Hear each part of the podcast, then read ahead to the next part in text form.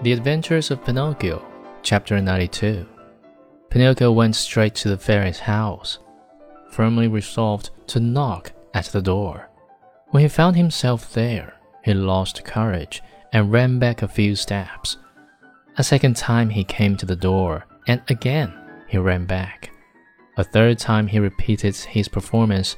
The fourth time, before he had time to lose his courage, he grasped the knocker and made a faint sound with it. He waited and waited and waited.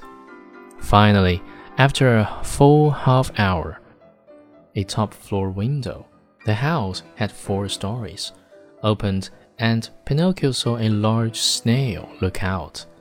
A tiny light glowed on the top of her head. Who knocks at this late hour? she called. Is the fairy home? asked the marionette. The fairy is asleep and does not wish to be disturbed. Who are you? It is I. Who's I? Pinocchio.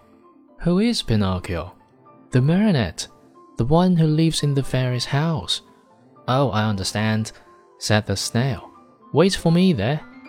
I'll come down to open the door for you. Hurry, I beg of you, for I am dying of cold. My boy, I am a snail, and snails are never in a hurry. An hour passed, two hours, and the door was still closed.